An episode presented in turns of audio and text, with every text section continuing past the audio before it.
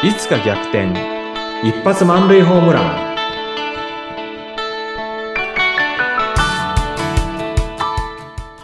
皆さんこんにちは。合同会社東公成事務所代表社員の東公成です。こんにちは。インタビュアーの山口智子です。さて今回、前回ですね。前回は BNI という経営者交流会に入って、いろいろとプラスになったお話を伺いましたが、その中でももちろんそうだと思うんですが、東さんご自身の強みというのも明確になっていたというふうにおっしゃってましたよね。ぜひ、このあたりのことを今日は伺えたらなと思います。はい、ありがとうございます。突然ですが、山口さんの強みは何でしょう？そうですね。私の強みは、私、ラジオ出身なんですけれども、そのラジオの中でも現場での中継リポートコーナーが多かったので、もう1000カ所以上を超えるんですが、その中でやっぱり1000人以上を超える著名人や経営者へのインタビューをやってきた中で、まずどうやったら伝えるから伝わるという話し方になるのかという部分と、プラスインタビューをすごくしてきたので、どうやったら話を引き出せるかっていう、聞くという部分ですね。なので、話すと聞く両方のスキルをお伝えできる。そのあたりが強みであります。ありがとうございます。私ね、そういう人の強みを聞いていて、いつもね、羨ましいな、私にそういうのあんのかなっていうふうにね、いつも引け目を感じてたんですよ。例えば、確かにね、英語っていうのはずっと使ってたので、得意だとは思ってるんですね。ところが、例えば全然英語ができない人の中にいたら、英語っていうのはできる方だと思いますよ。だけど、例えば私がやってる仕事の中で、全員、海外の帰国子女だったり、それから海外の大学出たりとかっていう人たちの集まりの中にいると、私の英語力って別に全然普通だったり、かえってね、そのグループの中では下だったりして、ここにいるとあんまり強みじゃないなっていうのをよく感じててですね。で、強みって他にも私あると思ってても、グループを変えたら全然強みじゃないじゃんっていうふうに思うとですね、その強みっていうのがわからなくなって、急に自信がなくなってですね、で、その自分の強みだとか、それからBNI でね、よく問われる、USP ってやつですよね。ユニークセリングプロポジションって、私しか出せない価値っていうところですかね。そういうのを考えるとですね、どうもそれって別に強みじゃないでしょうっていうふうな、もう一人の自分の内なる声が問いかけてきて、邪魔をして、しょぼーんってしぼんじゃうっていう経験をよくしてるんですよね。それで、もう一遍ね、強みっていうことを考えたときに、私って比較してるんだなと、他人とね、比較してるんだなってことに気がついたんですよ。で、さっきのね、英語の例で言うと、このコミュニティでは英語強いかもしれないけど、こっちだと弱いって、これ結局比較してるんですよね。で、これ私ね、60になった時に、いろんなことをやめようっていうふうに思ったことの中の一つに、例えばもう、鎧を脱ごうだとかね、やりたいようにやってみようだとかっていうところにちょっとつながるものがあって、比較はやめようっていうのはもう思ったところがあったんですね。で、じゃあ比較をやめて何が残るんだろうなと思った時に、気がついたのが、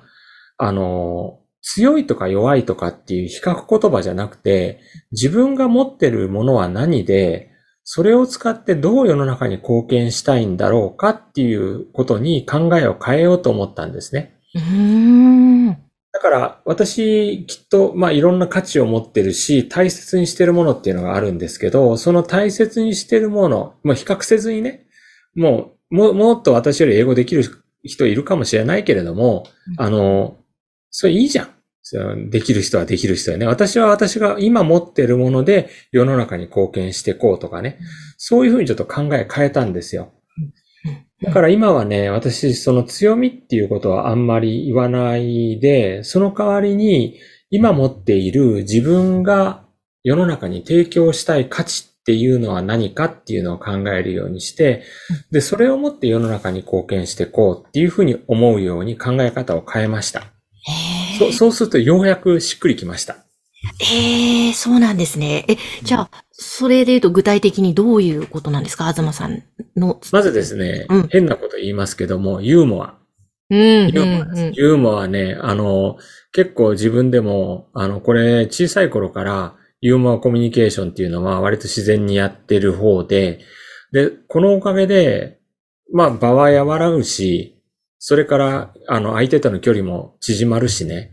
いいことって結構多いなっていうところで、私はそのユーモアっていうのは大切にしてて、それを持って世の中に貢献していきたいっていうのが一つありますね。うん。それからその次にリーダーシップっていうのがあります。で、リーダーシップも世の中に素晴らしいリーダーいるかもしれないけども比較しないから、私は私の経験の中でやってきたリーダーシップを持って、例えば、まああるグループの中でいろいろとね、なんか皆さんがこう混沌としてるときに、じゃあ私のリーダーシップを使ってちょっとこの混沌っていうのを整理させていただいて、で皆さんまた望む方向に望む時間に到着するようにお手伝いさせていただきますっていうところが一つちょっと私がね貢献したい私が持ってる価値なのかなと。それと新しいものを作るまあ、クリエイティブな力っていうんですかね。想像力、想像する力ですよね。それで、例えば、なんか膠着状態に陥っているときに、私がなんか新しいものを、作り出して、で、それがいいかどうかはわからないけれども、でも私は自分の新しいものを作る価値っていうのに、もうそれしかないですから、それをもって世の中に貢献したいっていう気持ちがあるんですね。そして最後にですね、人助けしたい気持ち。まあ、世の中もっと人助けできる人いると思いますけども、私は私なりの人助けをしたい気持ちっていうのを大事にして、世の中に貢献する。だからこそ、キャリアコンサルタントだとか、コーチングだとか、研修コーチだとか、これ私の中では、人を育てる、そして人助けに近いところがあるんですね。なので、まあ、これは強みなのかもしれないけれども、強みっていうと私、なんか比較しちゃうんで、そういうことはもう考えずに、これをもって世の中に貢献したいっていうふうに考えるように変えました。なんかそうやって腑に落ちてストーンと、あ、これだなって納得してからは、何かこう具体的に現実の世界でも変化していったとかありますか？そういうことって。そうですね。自分の中で、よくね、価値観のワークとかってやるんですけれども、価値観言葉が60個ぐらいあって、あなたの価値観を5個、拾いなさいとかっていうワークがあるんですけれども、そういう時もなんかね、私こう、人と比較してたりしてたんですよね。で、なんか、やっぱり、いろんな意味で、こう、人と比較するっていうのをよくやってたんですけど、もうその強みとかそういうのやめて、比較はやめて、自分はこれで貢献したいんだっていうふうに思うようになったら、随分心が軽くなったなっていうことで、もう一つは、自分のこれからの生き方っていうのがより明確になったなっていうふうに思います。そうなんですね。なんかそうすると、やるべきこともすごく自然に見えてきそうですね。そうですね。人と比較しないで良くなったんで。はい。いや、本当ですね。私もずっと人と比較して生きてきたので、もう人と比較するほど無駄なことってないなと、ようやく最近気づき始めたので、いや、すごい。じゃあもうなんか今お気持ちすっきりしてる感じですよね。表情から見ても。すっきりですね。はい。いや、いいですね。きっと、どうしてもね、隣の芝生は青く見えちゃったり、比較したりっていうのをね、そういうのをやりがちな方多いと思うので、いや、ぜひちょっと東さんのお話参考にしていただきたいなと思います。